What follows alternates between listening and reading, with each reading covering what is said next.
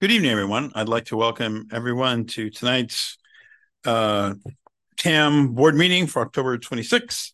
And I would like to, uh, do we have anyone, has anyone joined us virtually, like Jennifer? I have not checked. Yes, Commissioner Blaustein is joining remotely. Wonderful. Thank you so much. So prior to the roll call, I would like to make clear for the record, and it should be reflected in the minutes, that Commissioner Blaustein is participating remotely under the Just Cause Clause of AB 2449. Commissioner Blaustein, is there anyone over the age of 18 present at your location? There is not, Commissioner Director Colbert. Thank you. Thank you so much for clarifying that. Jennifer, can we have a roll call? Commissioner Beckman, Here. Commissioner Blaustein, Here. Commissioner Bushy, Here. Commissioner Carmel, Here. Commissioner Carroll, Here. Commissioner Cutrano, Present. Commissioner Farac, Here. Commissioner Fredericks, Here. Commissioner Kemnitzer, absent. Commissioner Cool, Here. Commissioner Moulton Peters, absent. Commissioner Rice, Here. Here. Commissioner Rodoni, absent. Commissioner Sackett, Vice Chair Lucan, Here. Chair Colbert. Here. Thank you, Jennifer. Do we have a quorum? You have a quorum. Wonderful. Jennifer, can you, excuse me, provide the public participation announcements? Yes, this meeting will be conducted as a hybrid meeting. A Zoom webinar link has been provided as well as accommodations for in-person attendance. There are a number of ways that the public may participate in today's discussion. For members of the public participating in person, the board chair will recognize persons from the audience who wish to address the board during public open time or on a particular agenda item at that time that the item is considered by the board. Members of the public participating by Zoom may provide verbal comment on any item during the open time for that particular item by using the raised hand feature or dialing star nine and waiting to be called upon to provide your comment. Meeting related comments may also be sent to info at tam.ca.gov and will be read when the specific agenda item is considered by the board and will become part of the public record. Please note that there is a two minute limit per comment. Thank you. Thank you, Jennifer. We'll move on to our agenda. Agenda item one is the chair's report. No chair's report this evening. Moving on to item number two, commissioner reports and commissioner matters not on the agenda. We will move on to the Marin Transit report from Commissioner Rice. No report tonight. get a commissioner's report in. Oh, sorry. Are you offering the MTC report? I'm sorry. No, oh, I'm sorry. Did you say MTC commissioners? I thought thought you were talking about us. No, No, we haven't. We no, will- we'll- I do not have an MTC report. Uh, smart report from Commissioner Lucan. Uh, yes, just a quick one. At our last meeting, uh, uh, just this past week, uh, we awarded a $32 million construction contract um, with four major work elements in it. Uh, the big one is the second station in Petaluma near Corona Road. Um, there's also going to be some reconstruction of the McDowell Boulevard crossing, and then two major pathway segments, one from Petaluma to Penngrove, Penngrove and another one from Rohnert Park to Santa Rosa. This is a very significant contract uh, that will close these these gaps in the system and provide that second station in Petaluma. There's a groundbreaking uh, uh, ceremony uh, coming up on November 9th uh, to celebrate uh, this work. So exciting news um, from Smart. Thank you. Thank you very much, Commissioner Lucan. Uh, we'll now move on to Commissioner matters not on the agenda. Commissioner Sackett. Thank you. I appreciate it. So I just wanted to give an update um, about e-bike discussions that some of us have been having. So um, I pulled together California Highway Patrol, the Sheriff's Office, Marin County Office of Education, our public health team, and um, some physicians from Marin Health in addition to Gwen Froh from Safe Routes and Assemblymember Connolly to kind of sit down and really talk about what are the levers on the e-bike situation I think we're all hearing about. Um, and I will tell you we don't have all the answers, um, but but we're a couple things have happened. So um, public health is now tracking e-bikes separately from bicycle accidents within the EMS data. Um, and thanks to um, Anne, I realized so this is they pushed this out last week, and I'll give you um, we all maybe got the COVID updates from the county daily during COVID.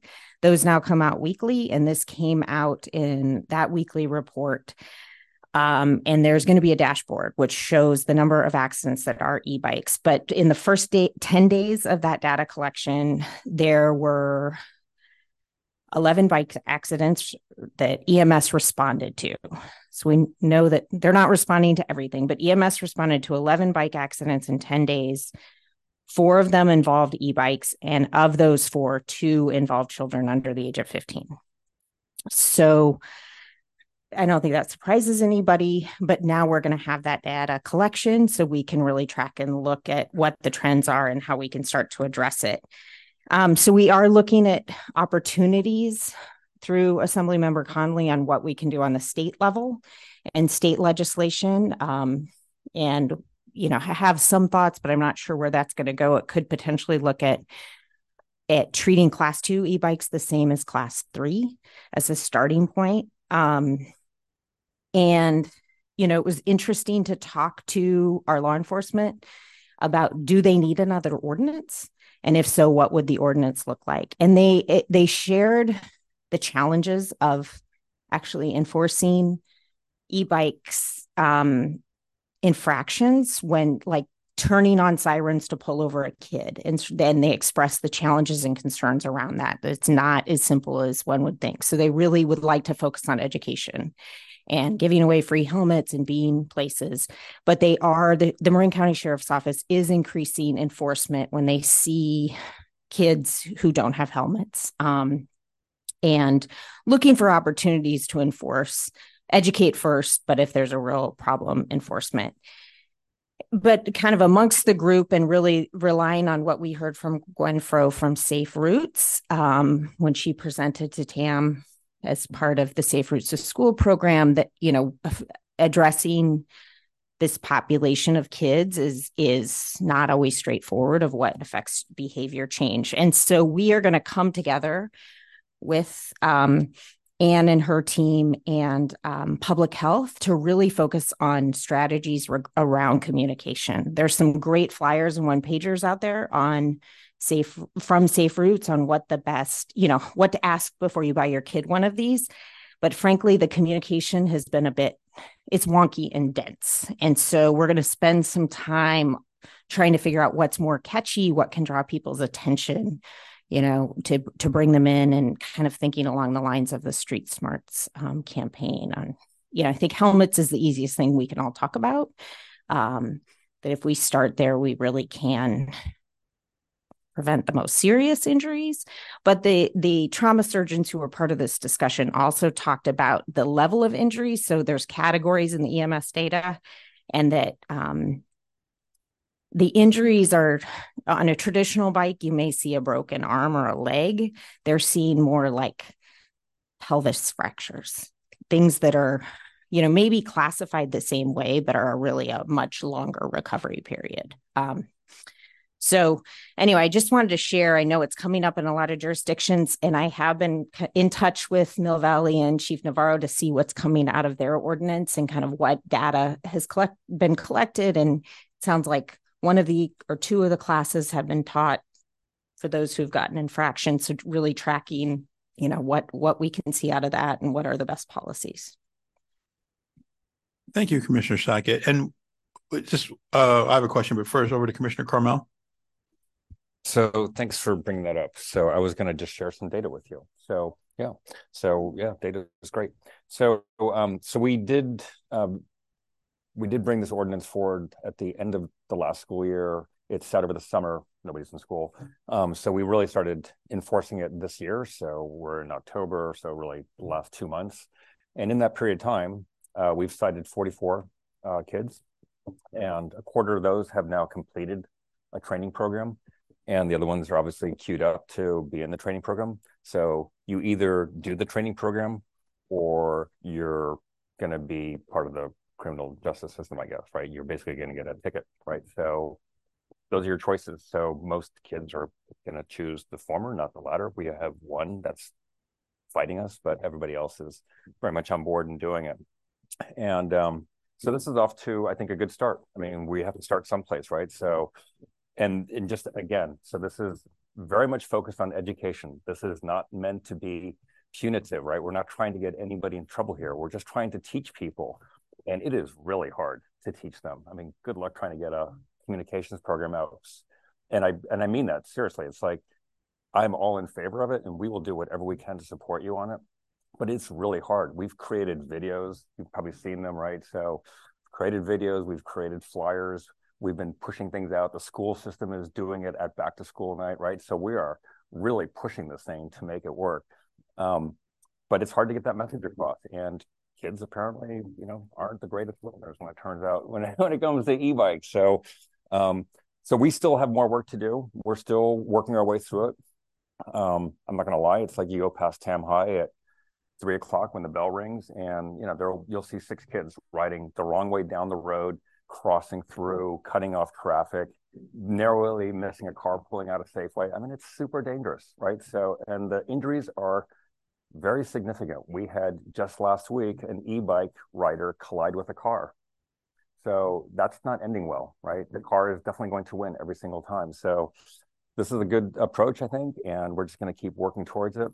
I'm very gratified to see Novato um, picking up this discussion and um, joining on. And this is a program that's already in place, right? We've already got the elements there. You have an ordinance that's in place, focused on education, and there's training in place focused on improving behavior. So I think the wider we make this thing, um, the more safety that we'll be creating in our community. Thanks. Any additional questions for Commissioner Sackett? Thank you. I was uh and I'm sorry I missed that. When will the dashboard uh, be available? It's in the works. Oh. Um, it, until then, it will be in the weekly public health update. Um, and I guess that they have more data on Monday. So the, f- I'll, f- I can forward or share um, through TAM that link for the public health update, but it, it's in the works. I don't know if Okay. it'll be No. done. That's great. I just people would be definitely interested. And thank you for bringing that to our attention. Any uh, additional commissioner comments or uh, on matters not on tonight's agenda? Seeing none. Jennifer, do you have any public comment in the room? Uh, None. no. Any any online? Yes. Clayton Smith, please unmute.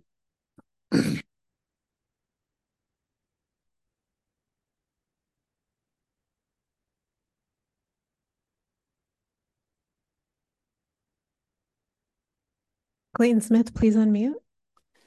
Yes, I have a couple of questions. One question would be uh, concerning the Petaluma station.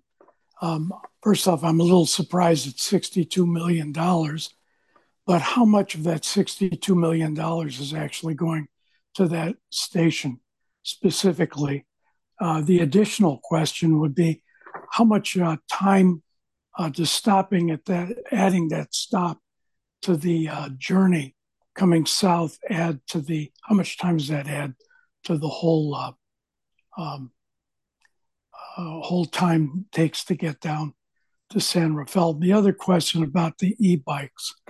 Yes, I live in Mill Valley, and I have constant experience with these e-bikes, particularly on the very narrow um, bike lane that is uh, going between Tam High and Tam Junction.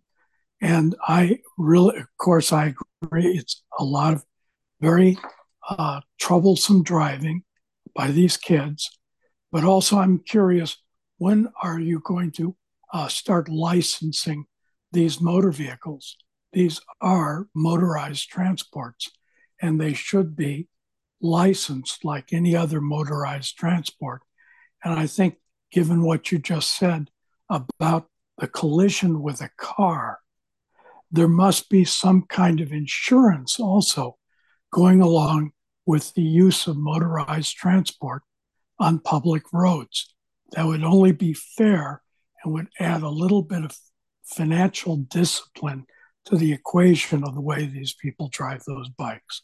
Thank you. Jennifer, any additional public comment online? I don't see any hands this time, Chair. So we'll move on to item number three and we'll Chair, move- can I, can I just quickly clarify something? Because I think the public commenter uh, misheard. Yeah, sure, go ahead. Yeah, so the, the total contract uh, was 32 million, not 62 million. Uh, the station is about 13 million of that. Uh, and 20 million of that total contract is for pathways. Thank you. Thank you, Commissioner Lucan, for that clarification. We'll now move on to agenda item number three, the Executive Director's Report. Anne?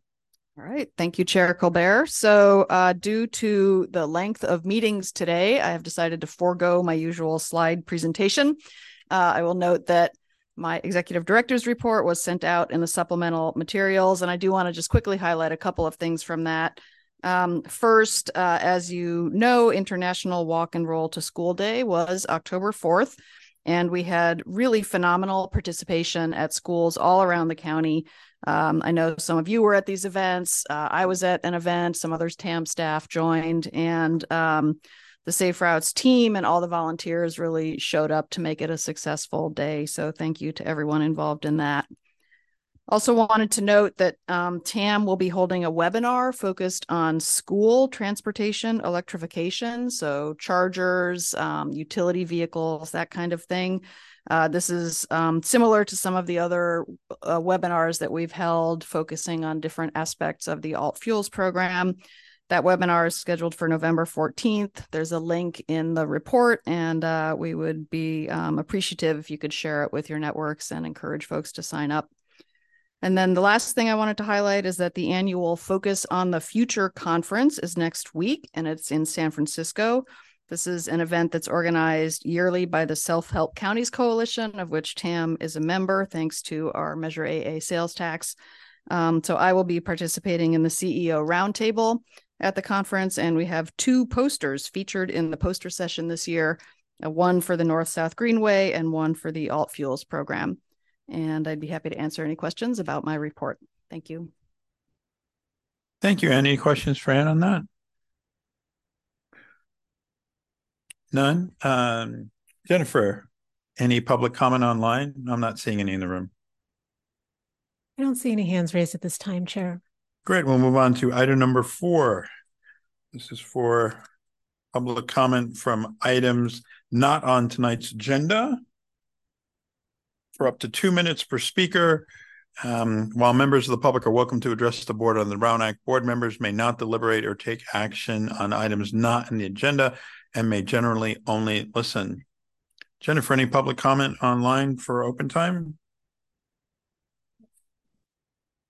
Clayton Smith, please unmute.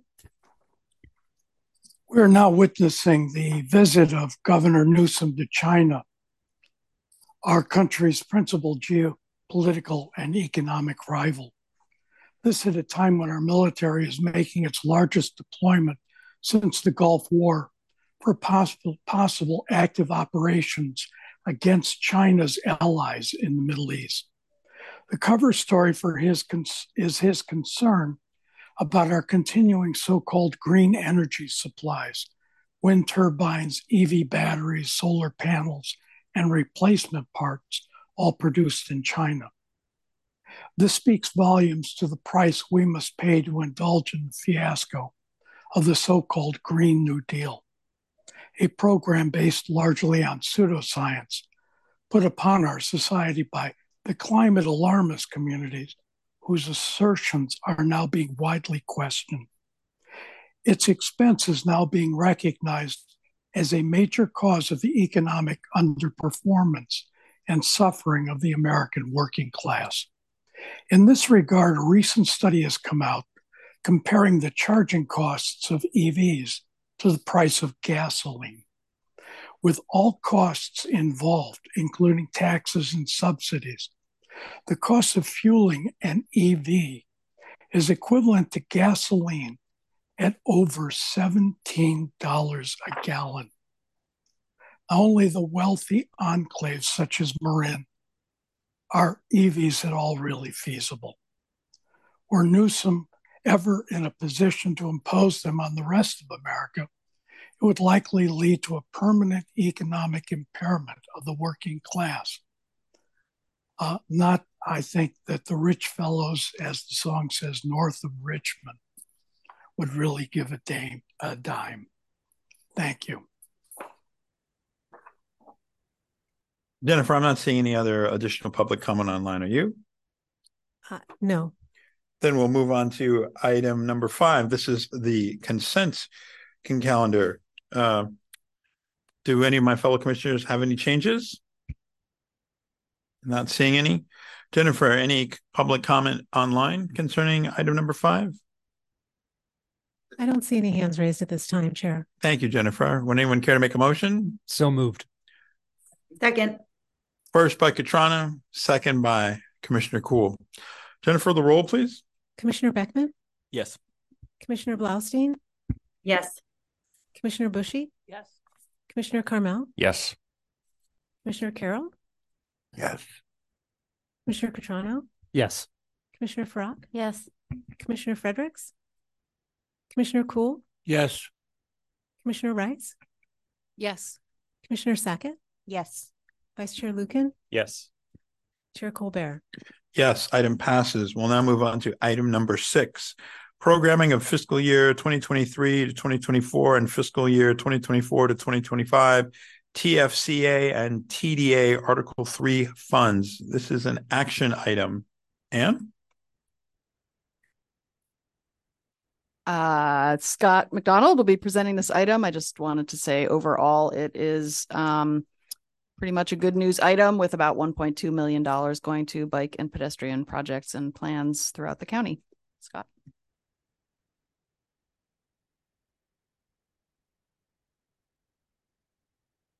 There we go. All right. Thanks again, Anne. Um, and good evening, Chair, Commissioners. Um, yeah, this is regarding the um, programming recommendation for the Transportation Fund for Clean Air and um, Transportation Development Act Article 3 funds from fiscal years 2023 to 2024, as well as 2024 to 2025. And I'll refer to them as TFCA and TDA moving forward. Next slide, please. So annually, TAM receives um, funding in the form of the TF- TFCA from the Air District, and that funding can go toward a variety of types of projects that can reduce um, greenhouse gas uh, emissions, uh, which include bicycle and pedestrian projects, and TDA funds from MTC uh, for bike and pedestrian projects specifically. Um, we program these funds on a two-year cycle. Uh, in May, we put out a call for projects um, with amounts confirmed for the fiscal year 23 24 funds and the 24 25 funds are based on estimates um, after consulting with mtc and the air district and um, we had about 1.3 million dollars in total to program um, consisting of about 716,000 in, in TFCA funds and 575,000 in TDA. Uh, next slide, please.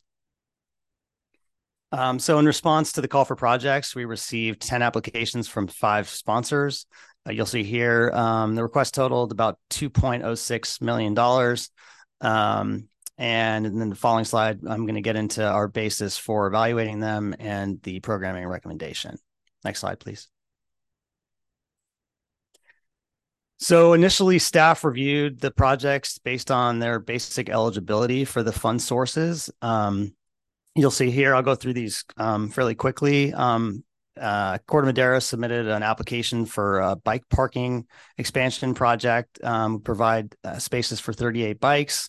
Um, we evaluated the project, and um, their full request is eligible for the TDA funding, but based on the Air District guidelines and consulting with staff, um, that project would only be eligible for about $6,000 of the TFCA funding. Uh, and then the county submitted an application for the Redwood Highway Frontage Road Bikeway Improvements, which is a gap closure project. Um, and that project we deemed eligible um, for their full request for both sources. Uh, the town of Fairfax, uh, we're pleased to see, submitted four applications this cycle. Um, the first application was for a pi- uh, PED curb ramp and sidewalk improvement project. Uh, that would be improvements at um, the Bank and Broadway intersection, along with Claus and Taylor Drive. Um, and we determined that was fully eligible for the TDA source, um, but based on um, reviewing the air quality guidelines of the air district, that would be eligible for just 163,000 of their requests for the TFCA funding. Fairfax also submitted an application for a bike and pedestrian uh, master plan update. Um, and while that's not eligible for the TFCA funding, it was fully eligible under the TDA program. Um, and then the next two applications Fairfax submitted, we deemed were not eligible for these two fund sources. The first one's a bike school route bike spine uh, improvement project application, and that was actually um, an application for a project study.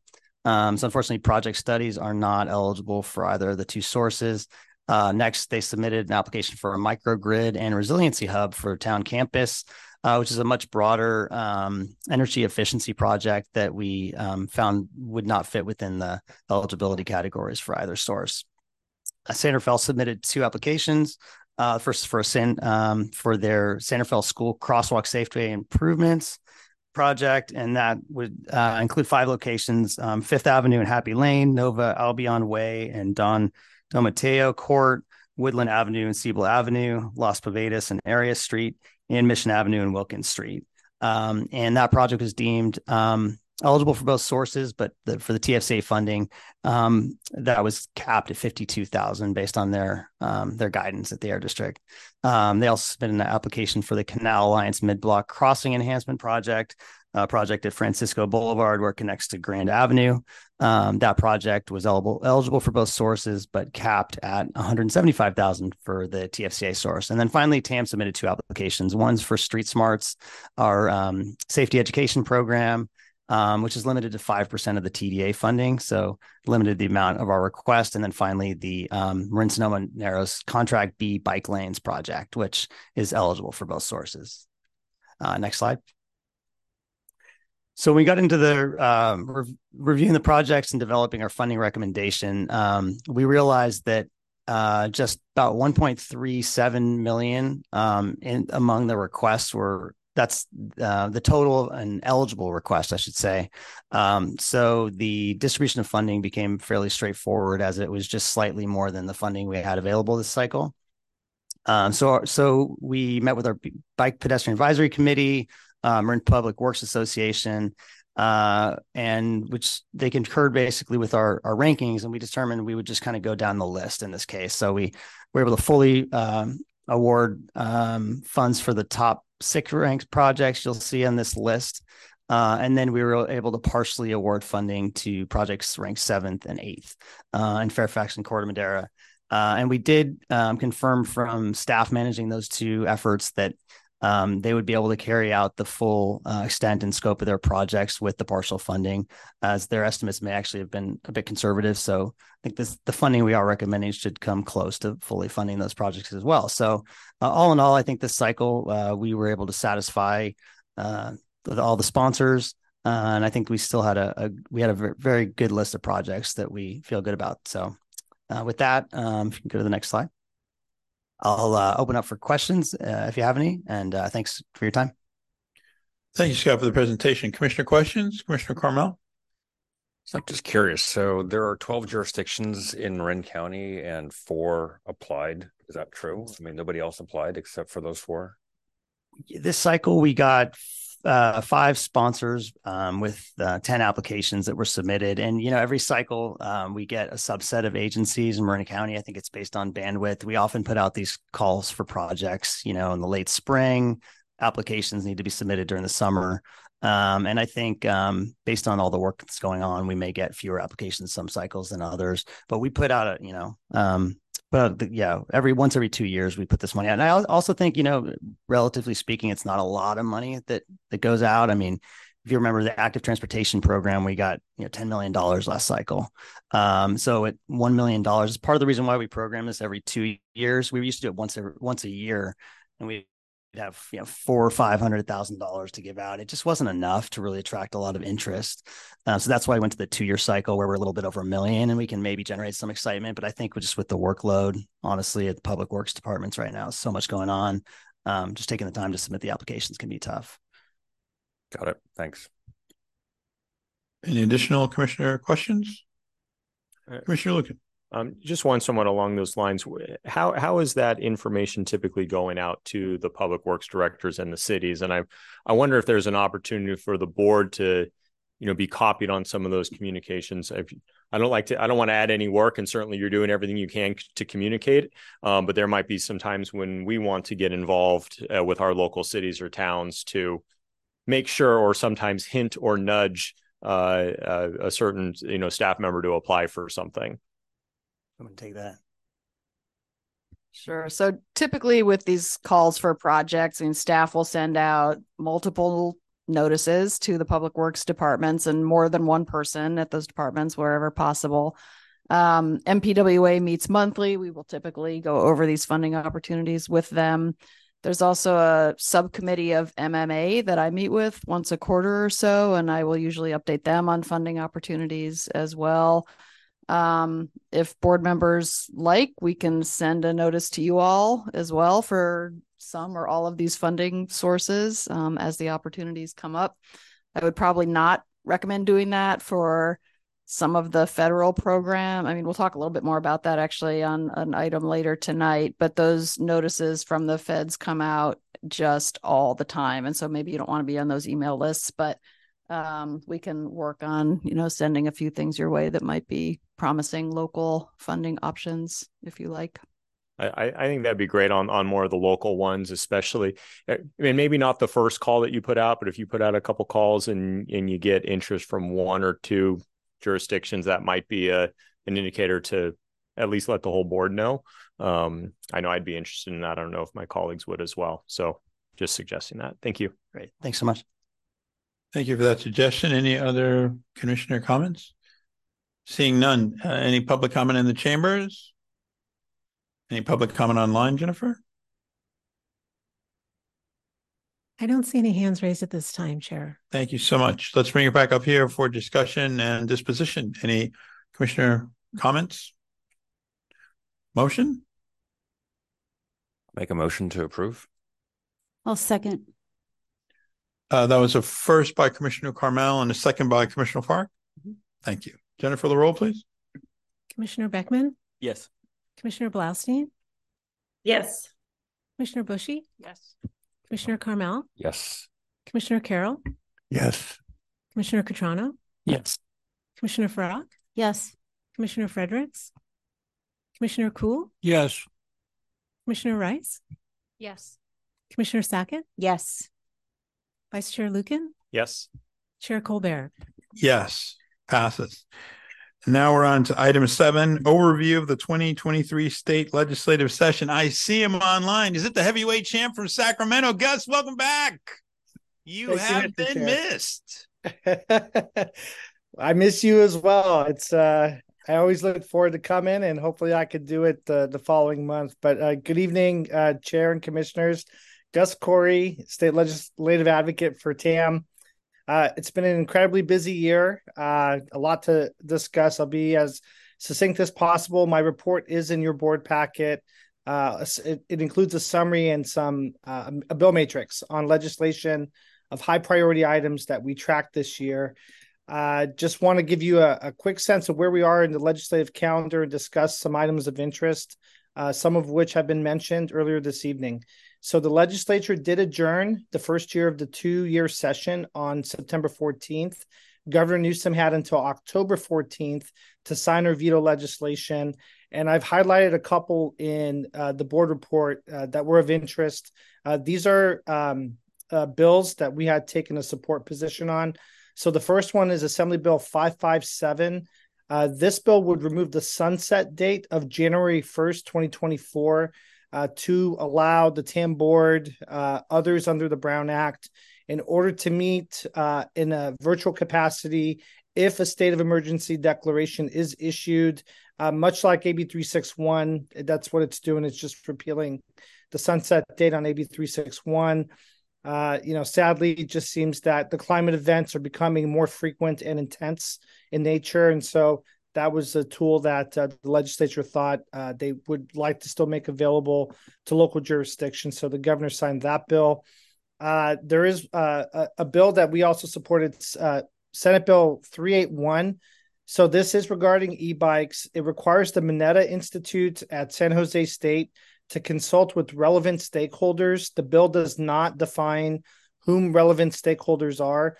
But uh, they're supposed to uh, by January 1st of 2026 conduct a study on uh, e-bikes uh, to discuss, you know, uh, safety, uh, you know, on how to properly use them, what the rules of the road should be when it comes to e-bikes.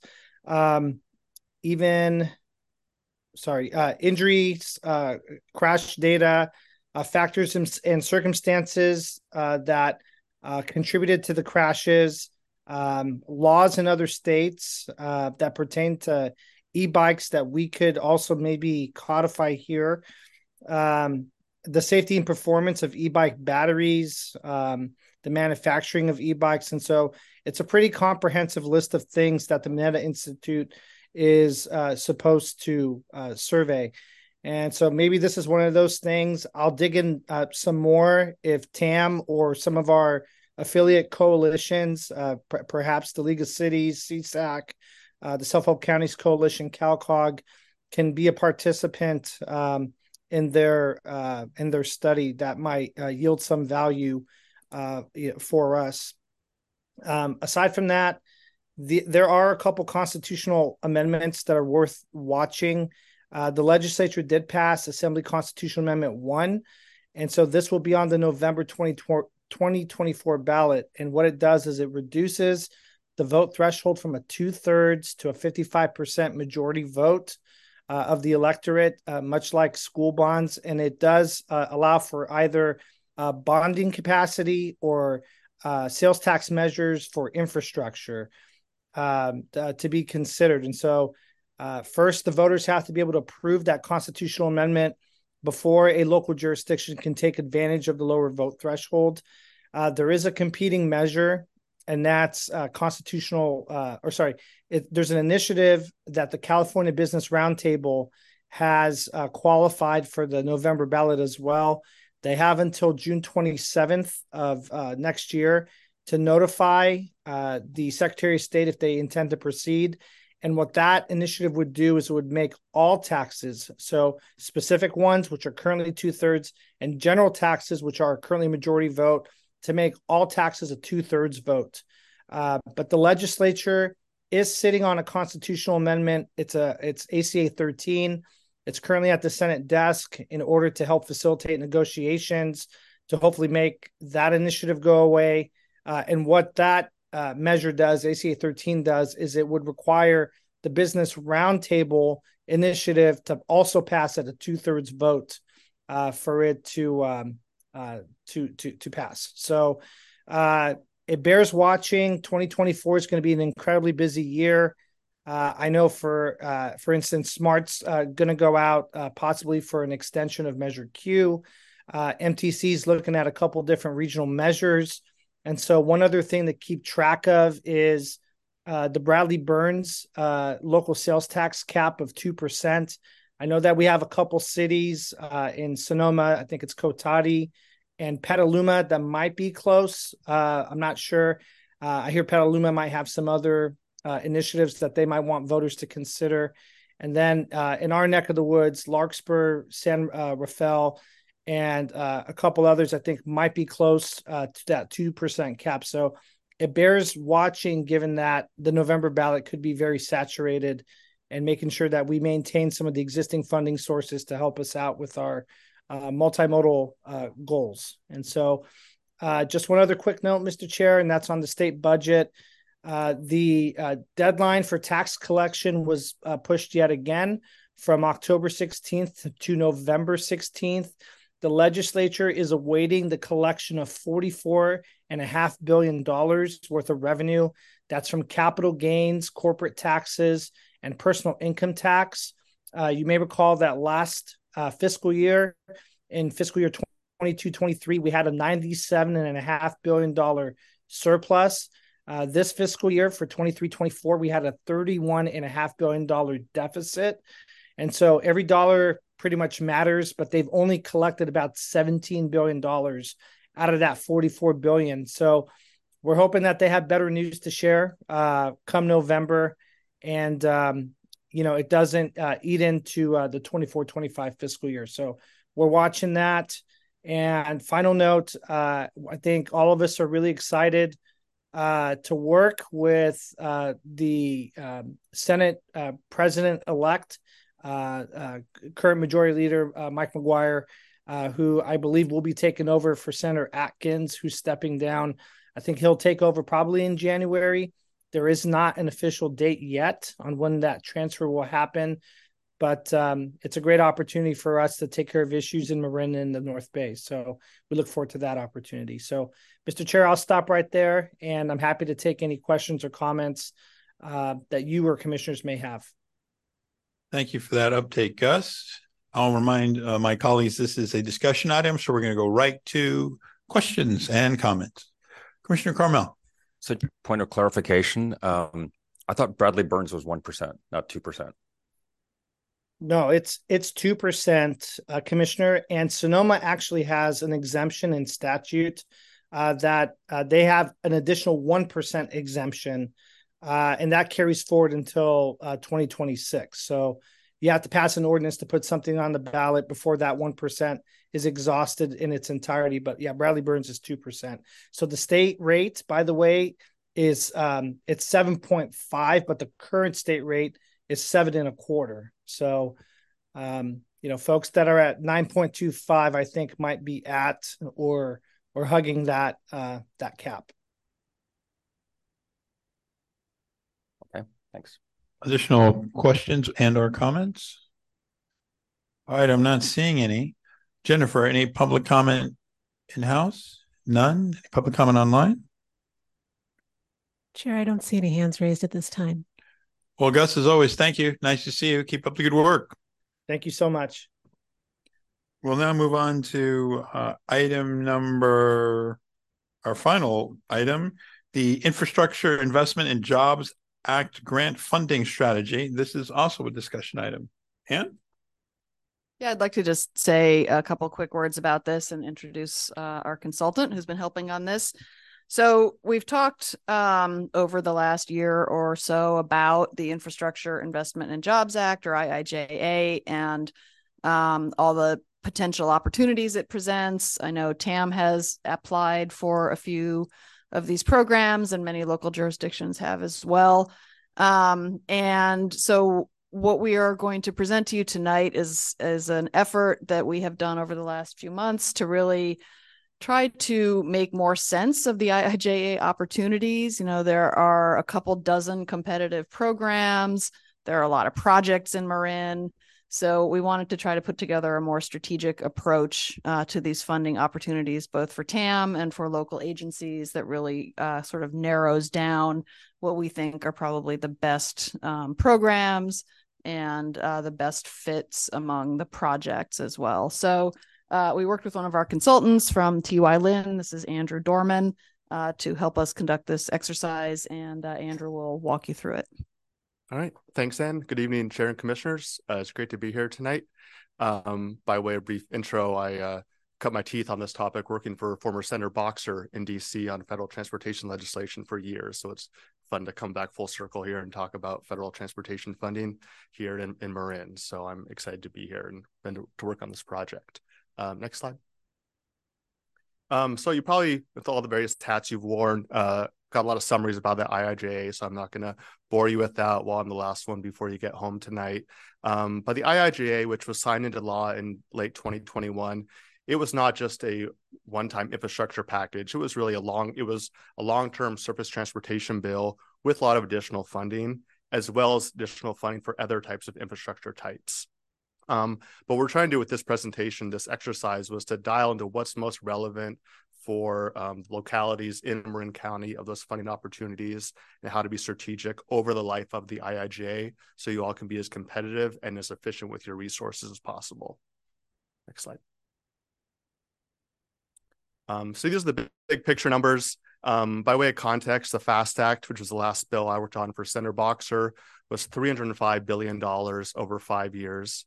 And here that package was $477 billion plus an additional $157 billion just for transportation on top of that. So an immense increase proportionally of federal transportation money, which is great. But what does that actually mean for the ability of local governments t- to tap into that funding? Next slide. So as you may know, the majority of highway and transit funding is um, distributed by formulas to state DOTs, MPOs like MTC, and transit agencies. That's how it's been for decades. And this, the IIJA just uh, extended and expanded on that. The real game changer in the bill is the, the uh, increased opportunities for local governments to directly access funding from USDOT through competitive grant programs. Um, prior to the IIJA, there were only a couple programs really that were available. First, it was the Tiger, you know, then the Build, then became the RAISE program. It was really the one source of money that agencies, whether it was for a transit project, a bike path, a bridge, everybody competed for that one program. The change in the IIJA is dozens of programs focused with different um, specialties, but that um, really opened up the opportunities. Next slide. Now, an overarching uh, Biden and Harris administration policy and initiative that impacts all funding flowing out of USDOT is the Justice 40 initiative. Um, and it's really focused on equity. Um, and you can look here on what that means for, for jurisdictions in Marin. Um, to, to make this as complicated as possible, they use different rubrics and metrics than the, than the state does. Um, and even u- different USDOT grant programs have used different maps to determine whether or not you are in a disadvantaged community. So they've kind of been an ever changing target. Um, but what this means is um, there's a strong emphasis on equity um, carried out and made very clear in how USDOT is selecting um, awardees of their grant programs. Next slide. Um, so, like I was saying, the big change is the amount of money that's available for um, com- direct competitive funding. I mean, over $20 billion a year annually, where that was around $3 billion a year before 2021. Um, the other really great thing that I nerd out on on this bill is it's the guaranteed funding through fiscal year 2026. Um, based on the way they funded and passed the bill, I can tell you with 99% certainty that this program will exist in 2025 and that will be the funding level. And that's not how things normally work through the federal appropriations process. And what that allows agencies to do is say, we have a great project that we think could be competitive in three years. So we don't need to apply this year. We can be deliberate and we can plan ahead and identify um, not only which programs, which projects, but when to actually apply. Um, and the piece we'll speak on the, the end is um, that grant application itself really should be the final step of a, a process so you can be more deliberate on over months and even years to line up your political um, foundational steps, your advocacy support, um, and have everything ready so that that grant application, which is cramming a lot of information into 15 or 20 page narrative, um, is just the final feather in what's been a strong process of meeting with USDOT, et cetera. Next slide, please. Um, so I threw on a table to really make uh, give you a headache before you go home of uh, of all the different grant programs that now exist at USDOT. Um, and the the columns are um, are about on modes, and that's how people in DC like to think: is that a is that a bridge program? Is that for rail projects or EV infrastructure? Um, and you can see this massive growth of programs. Many of them have very discrete project eligibilities. Um, some are just for railroad crossings, for example. Some is just for EV infrastructure. Some is just focused on resiliency. Um, but another key aspect is um, there are statutory eligibility requirements in law based on project size, for example, that really we noticed was a key um, impact when evaluating, I think, nearly 80 projects we looked at back in the spring um, from various um, jurisdictions within Marin County so many good projects that frankly are just too small to be eligible under federal law for some of these programs. Um, and so what we did was an exercise to identify those programs that align in their eligibilities and their subjective selection criteria and how those align with um, the projects that we see um, getting developed within Marin County. Um, in the in the commission meeting agenda, there's a lot more information on these individual pr- programs, some of those eligibility requirements I mentioned. Um, and you can, and that's been shared with your your public works directors because that really impacts the the sort of quantitative is this project even eligible to apply for, let alone whether do we think could be competitive or not. Uh, next slide, please. So as I was mentioning, what we try to do, and this is not a top-down ranking of projects. This is meant to be a resource, a guide to try to help you all be in your agencies be as efficient um, and uh, looking ahead to um, uh, what projects um, would be most competitive really over the next uh, four years.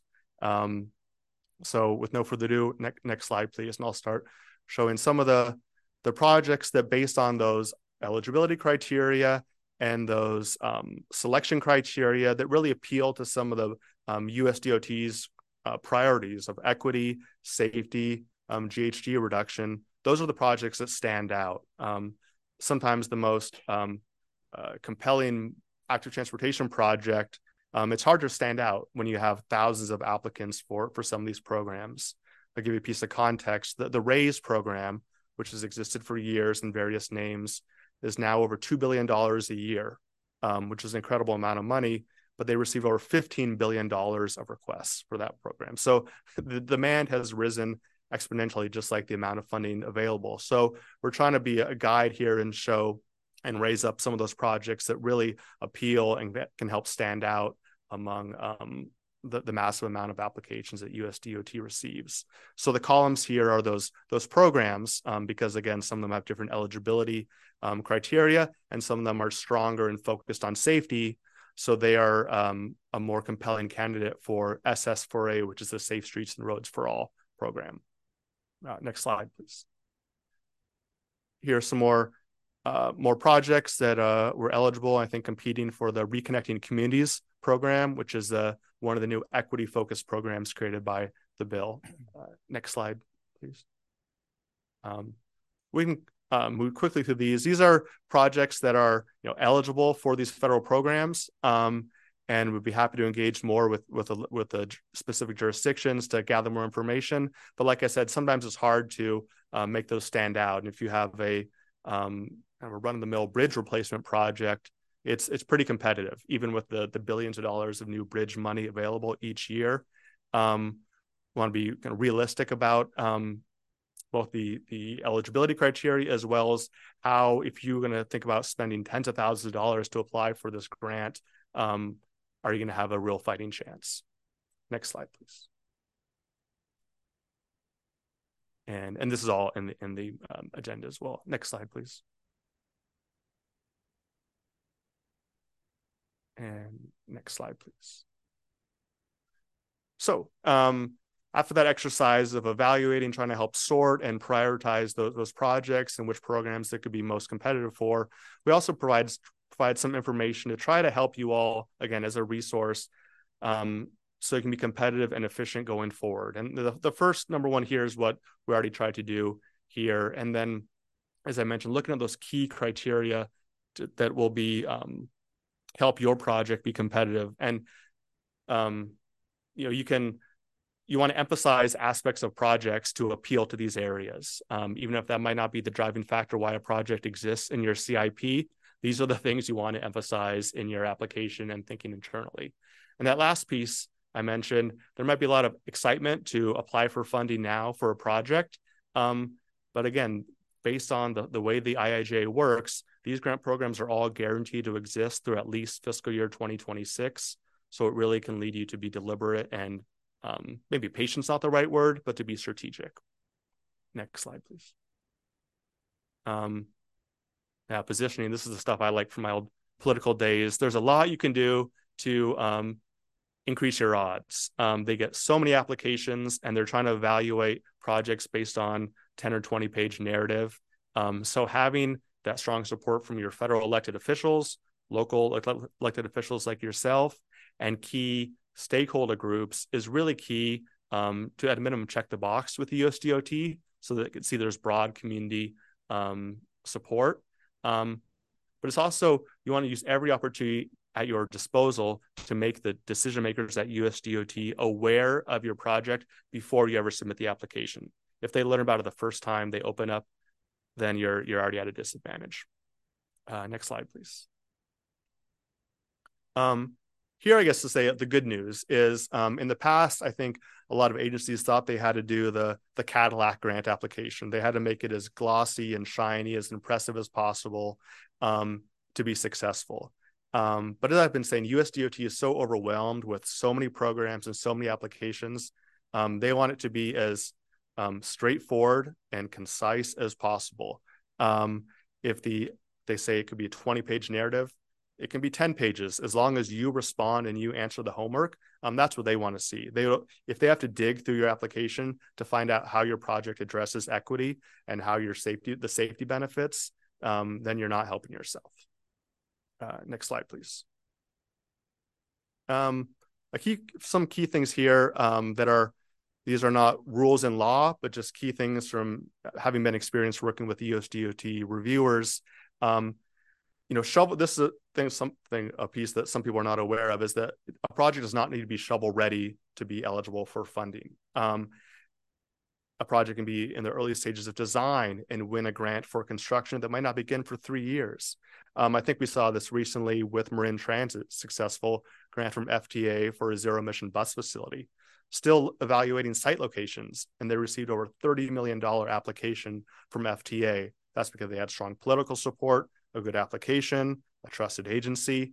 Um, so if USDOT likes your vision and the outcomes that the project will deliver, they will um, provide the grant but a key step is the next one. Um, they need to see that you have the funding pieces in place. That if they make a grant to you, that you're going to fill the funding pie with state and local resources, and that there's no potential red flags like right of way acquisition or permit approvals or a railroad or that could um, delay the project for years or kill the project entirely. There's nothing more embarrassing to USDOT than making a grant and then five years later the project dies due to any number of reasons. Um, so if you want to give them confidence that this project is going to happen, it might not happen for three years, but they they want to be a part of projects that appeal to their sensibilities, even if you're still relatively early in the project development process. Um, those are the, the highlights on this slide. So next slide, please. Um, I can quickly, I mean, this is just a good sign of the, the activity that's already happening in in in Marin from TAM and local agencies. And um, I don't know if you want to speak any more to this, but I think there's a lot of opportunity ahead. Yeah, I just I wanted to kind of um, document, I guess, for you all that we haven't been just kind of waiting for TY Lin to help us with this strategy. There's been a lot of activity over the last um, couple years since IIJ w- was approved already. So TAM has applied for several grants ourselves. Um, the second one of these, the Safe Streets for All, that announcement is actually expected in the next few days. So hopefully we'll get some good news. Um, and similarly with the uh, CFI or Charging and Fueling Infrastructure grant that is pending as well. Um, Caltrans also receives IIJ funds for certain things. Uh, for State Route 37, um, I think we shared with you recently that they were awarded $155 million for the segment in Marin, um, and uh, $20 million for Marin City flood mitigation. So those are two um, examples where the state is also competing for these funds and has been able to secure them for projects in Marin. Um, and we've also done uh, quite a bit of work to support other local agencies' applications. We will do support letters uh, when asked. Um, we share information that we receive about these notices of funding, different webinars, different resources. Um, we're actually developing a local road safety plan right now in partnership with the county. And this is a plan that is required for future SS4A applications uh, starting in the very next round. So we want to be sure that local agencies are um, able to check that box if they're applying for SS4A funds, because without it, they really won't even be eligible. Um, so we'll be bringing that plan to you all for consideration in the next couple months. And then um, just developing the strategy, which, as Andrew said, is really meant to be a resource. It's not meant to be prescriptive. Things that are in tier two or three are still able to apply for IIJA funds. We are just trying to kind of put a strategic lens on the different projects and programs. Um, and, um, you know, we hope that this will be useful and that you all uh, definitely feel free to share it with your staffs. We did present this at MPWA a couple weeks ago, um, so they have the information as well, and um, definitely interested in uh, your feedback or questions. I think that's the last slide. Yeah, right? that's yeah. I'm Okay. Slide. Yeah, thank right. you. And again, this is just an information item. Thank you. Thanks for the presentation and thanks for your remarks. Any commissioner questions and or comments? Commissioner Beckman. Thank you, Mr. Chair. Thank you, uh, Ann and Andrew, for that presentation. That was really helpful. This is a, uh, a lot of complex opportunities under the act, so it's really helpful to have this presentation be able to help wrap our heads around it. Just a couple questions. Um, one, I'm, I'm just curious uh, when it comes to evaluating projects under these various programs, are there criteria around uh, like environmental or ecological implications that infrastructure projects may have? Like, for example, I don't know, like points for like wildlife bridges or things like that. Yeah, you sure. Uh, yeah. So I think um, in virtually all the programs, there's based on last administration, you you had not gotten the the, the points, the soft points for that. Under this one, um, whether it's a a roadway project or bike path under the RAISE um, or a bridge project, um, those types of um, those benefits and project components are are highly valued. And um, in addition, there are there's a special uh, a special program, the Protect program, focused on resiliency um, in a pretty wide, broad definition of resiliency. Um, now, if I've complicated you already, to complicate even more, some of the programs under IIJA, um, they're for the larger sources of money. Um, MTC has developed a regional strategy to try to help prioritize prioritize prioritize those regionally, and Protect is one of those one of those programs. Fortunately, SR 37 is the project prioritized under the Protect program. Um, but yeah, for um, the the selection criteria vary by program, um, but uh, safety, environmental benefits, and sustainability are, are, I think, paramount or included in, in all those programs. Yeah. Sounds good. Thank you. And then my other question was I, I was looking at the the tables that break down which projects were broken into which tiers, and I couldn't help but notice that all of the Corte projects were ruled likely ineligible. Um, and at at first glance, it seems that some of those projects look at least to be uh, relatively similar to projects that were placed in tiers one or two. And I I was wondering I guess I wanted to to understand a little bit more kind of like what makes two projects that may look like similar projects in different jurisdictions. What would cause those to be ranked differently? And then I heard Ann mention that just because your project is in tier three doesn't necessarily mean it's the end of the road for potential funding for that project. What um what would you kind of suggest there in terms of evaluating whether there's a path forward? Sure. Um the the um the information a snapshot in time from the spring when um, a kind of summary project information was provided from from localities. Um, escalation has been occurring all across the board, um, which is increasing the, the, size of these projects. Um, if I remember, uh, I can't say if I remember the Corte Madera project specifically, but one thing that struck me was there were dozens of really great sounding projects that were a total cost of $500,000 or even $2 million is not eligible, unfortunately, for, for most of these programs. So really that size threshold was maybe that factor. We'll, we'll look into that um, and get back. But um, that was a, one of those unfortunate um, I think for some of those projects was for most programs, you have that there's a minimum project size and that um, there's no way around that. Okay. Thank you.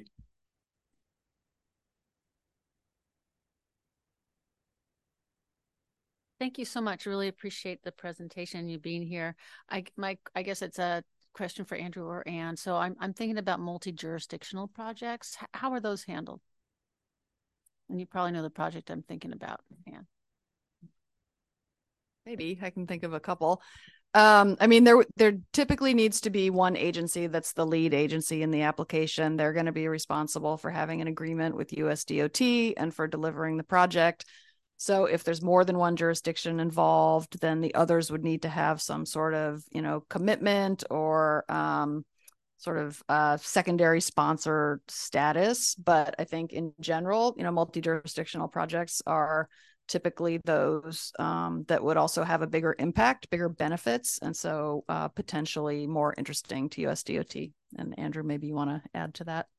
Yeah, I think um, USDOT likes likes that collaboration, likes seeing whether. Um, and one thing I didn't get into was um, a lot of these programs. There's a real immense growth of planning funding for some of these programs. For example, the Safe Streets and Roads for All program um, is a brand new billion dollar a year program for roadway safety, which is incredible because that from zero to a billion dollars a year.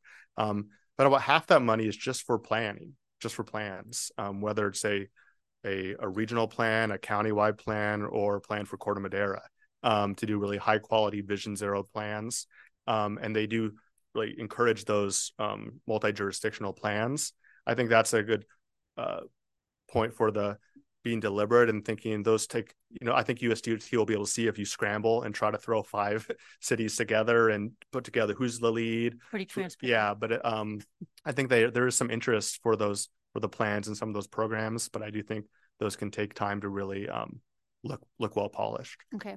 And then a related question would be around the sort of administrative burden both in terms of putting together um, a package an application and all the front line front upfront work, but then also um, the degree to the burden uh, in terms of managing a grant that's been received for we have very different size cities and towns with different capa- capacity and um, it's a two part question because i'm i've always thought that there's a role for tam to play and or but potentially and play in terms of um, bringing a consultant on board to help our smaller cities and towns actually do the administ- handle the administrative piece of some of these grants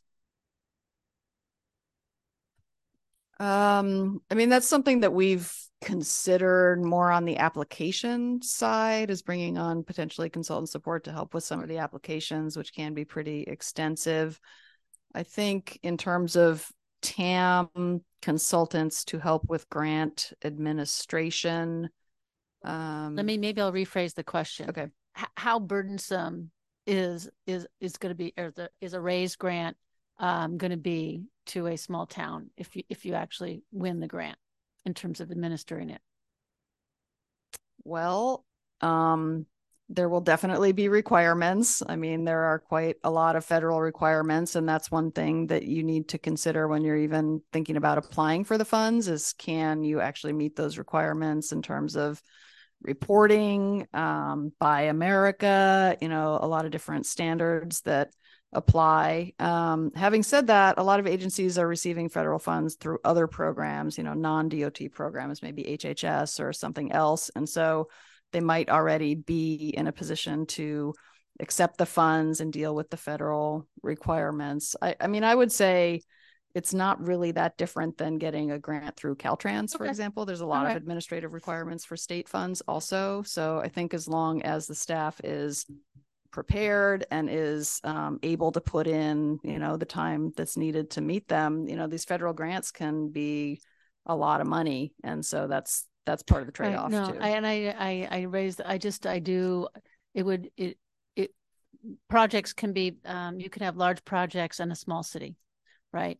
And um, so anyway i think it's an important thing to be aware of and uh, the the the ability of uh, the degree to which TAM can actually be supportive in terms of the application process, process or on the other end of any of these um, highly high thick stacks of paperwork types of pro- of grants that um, are available. Yeah, thanks. Commissioner Carroll? Two uh, questions. Uh, I'm curious that on the uh, Justice 40, San Quentin is listed. And I'm sure a lot of the residents would love transportation funding to get out of there. Um, but I'm curious why Marin City is not listed as a Justice 40.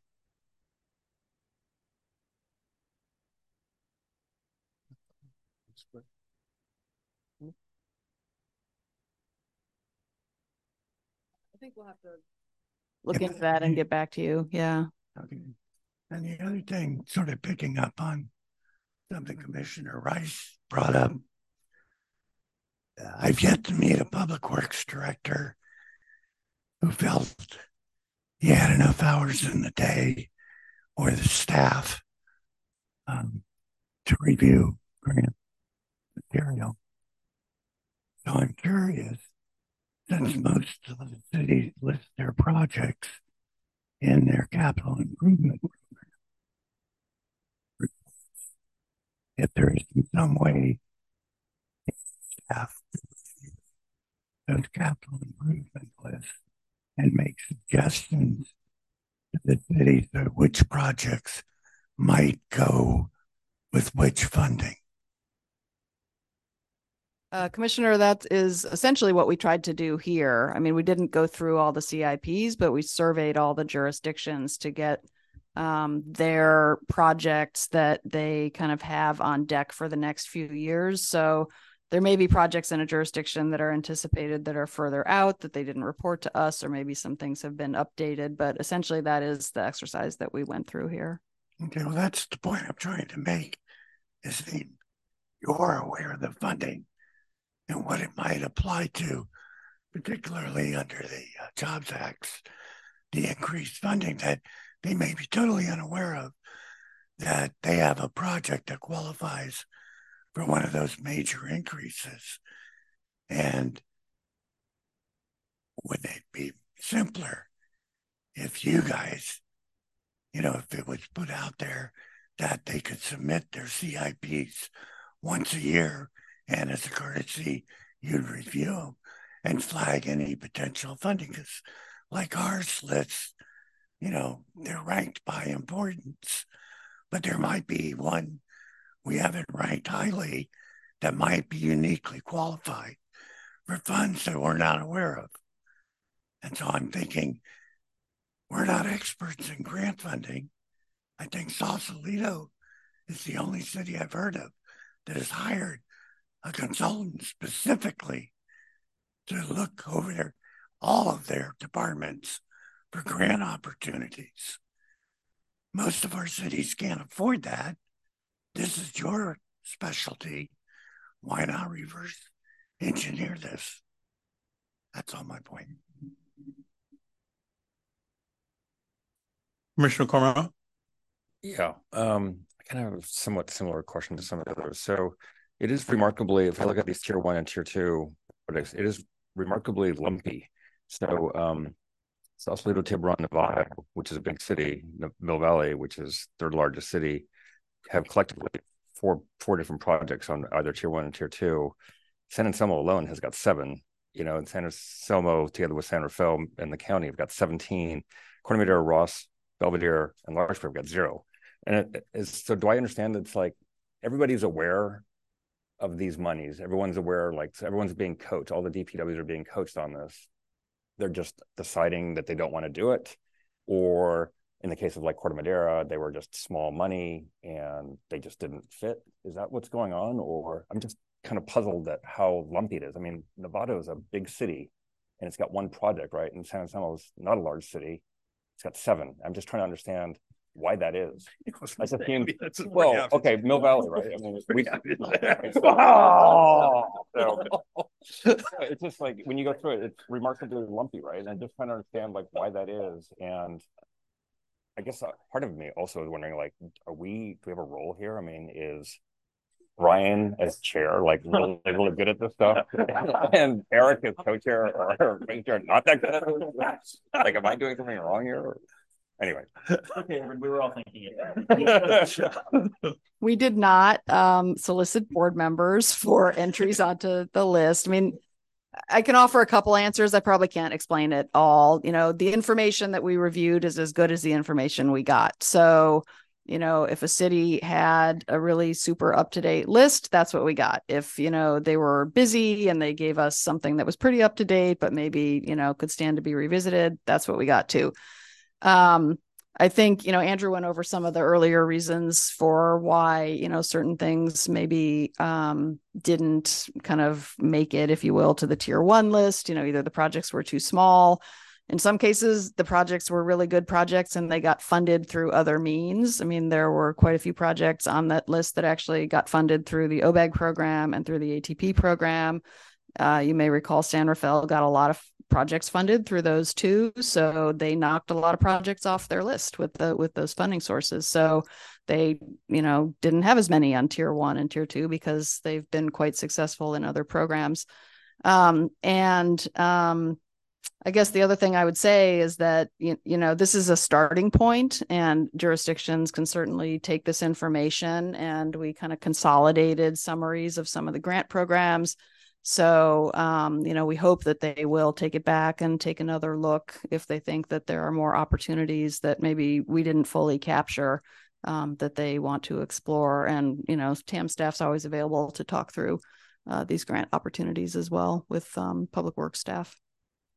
So they, um, so there's it's iterative, right? So they have a chance to apply. You basically go back to them and say, you know, this is the list of applications that other cities have put in, you know, collectively throughout the county, and you know, so there's multiple bites at this apple, so that everybody's aware. I'm just kind of make sure that there's not an information gap here, right? That everybody is you know somebody's not missing the boat on some of these things or just a you know so you know, some other impediment to them getting money that uh, they otherwise should be able to get so to clarify this is not an application process this is just a review of projects and programs and there certainly could be great projects out there in the county that weren't on any of these lists and that would make a really strong application to USDOT and TAM would gladly support those applications in the future. Um, in terms of iterative, I mean this this list that we got from the jurisdictions, um, we received it. We at one point, a um, few months before we even started this exercise, we sent it back out. Said, "Do you have any updates?" Some folks updated it. Um, they've all received MPWA received this same presentation a few weeks ago with all this information. Uh, I'm sure there will be updates. You know, folks, uh, projects are always changing, um, strategies change in terms of TAM's ability to maintain this as kind of a running tally, if you will, we probably can't do that. You know, this was a consultant effort. We don't have unlimited resources for that either. I hope we'll be able to do this from time to time, but this was really meant to be kind of a starting point to help jurisdictions sort through all the notices from the IIJA and then you know we'll be able to kind of work individually um, with uh, public works staff as these notices continue to come out over the next three years Can I mention something? Yeah. To, to, to add on and maybe give some additional reassurance, when we were spending a lot of time evaluating the, like I said, nearly I think nearly 80 projects for eligibility requirements. Um, we had a lot of information project descriptions um, project phase committed funding total project cost um, estimated time for construction, and all those play into whether a project would be eligible. Um, I think I even hid the column of project sponsor. so we didn't even a lot of times we weren't even looking at what was this sort of San Anselmo or a county project. We weren't that was we're blind to that, looking at the details of the project and the project description. So really good projects like sidewalk improvements, they're not really el- eligible for these programs. Some were a pavement management system you know service programs like that are not eligible for these federal programs or one was replacing uh, light poles old white those are not really el- eligible for these programs so there are a plethora of reasons why a lot of these what are really good projects um, didn't rise to the crop based on some of the the varying um, statutory criteria for these programs so it, it, it was complicated and we could look into more details but that's just more flavor to why maybe some of the Great Novato projects weren't there is for any number of reasons.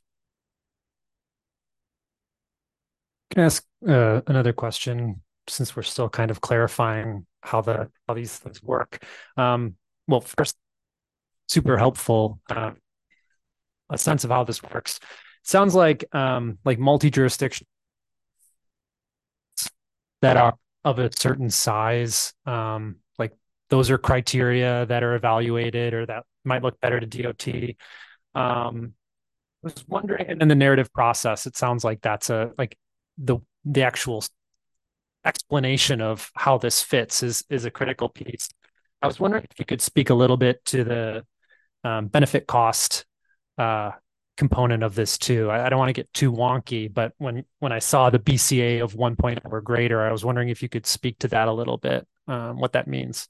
Sure. So for most USDOT grant programs, not all of them, you, they require a benefit cost analysis, um, and that is um, not a cheap exercise. Um, now, fortunately, they are now accepting um, BCA's done um, using the the California model, which is often used for the ATP program here. So um, it's allowing you to be kind of uh, be efficient and reusing your your BCA.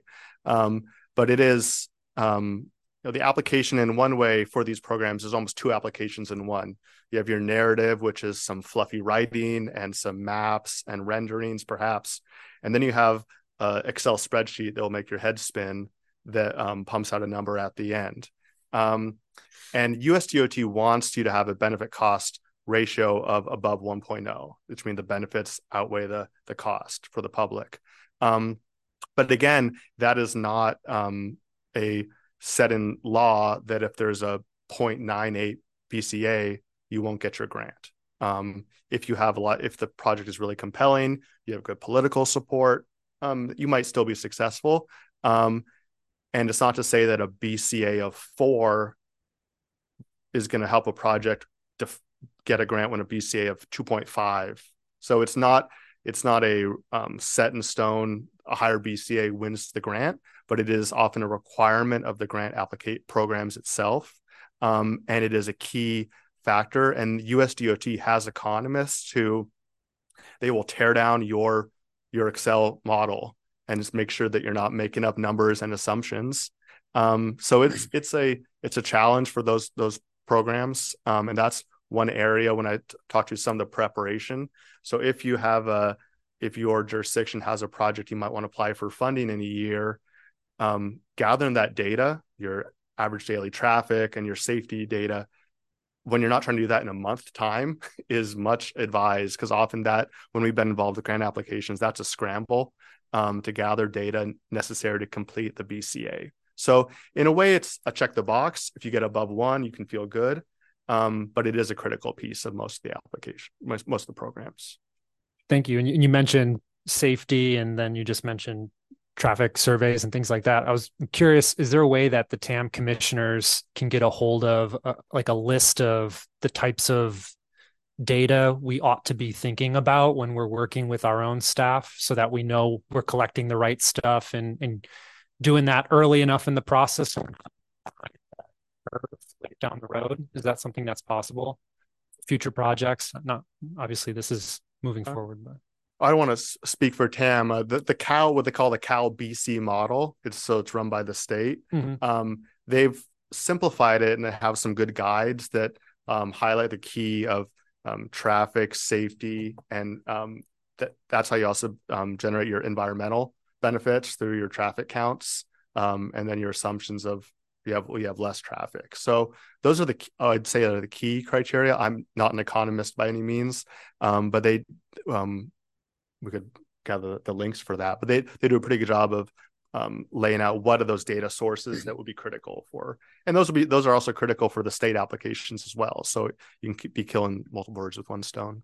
Great, thank you very much. Additional commissioner comments? I have no questions.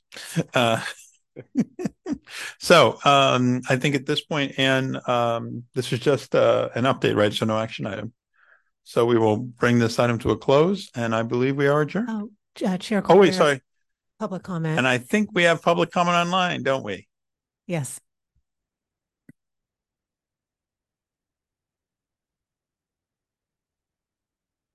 Clayton Smith, please unmute. Uh, concerning the um, safety and what you call BCA, I'm surprised and disappointed not to see Manzanita Junction uh, on this uh, list of possible sources for funding. Uh, this place has suffered episodic flooding uh, due to road subsidence and a lack of proper care for the drainage uh, that has uh, impacted traffic, traffic safety.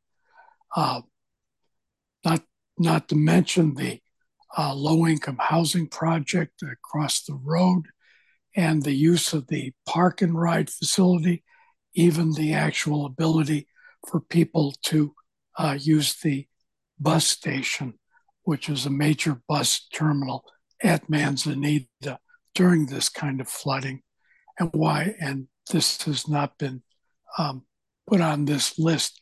It certainly, I think, uh, is as important as Marin City. And um, so I'm curious, really, why this has not been considered. Uh, the only reason I can think is that it, it creates a kind of photo op to um, do hand wringing about sea level rise. When in fact, what we have here is road subsidence and uh, a lack of proper attention to draining. And I think it would cost certainly at least $10 million to replace it. So it would register, I think, above the numerical level of things that would be proper to consider. Thanks. Jennifer, any additional public comment? I don't see any additional hands raised at this time, Chair. Thank you, Jennifer. Any closing comments from my fellow commissioners? Seeing none, we are adjourned.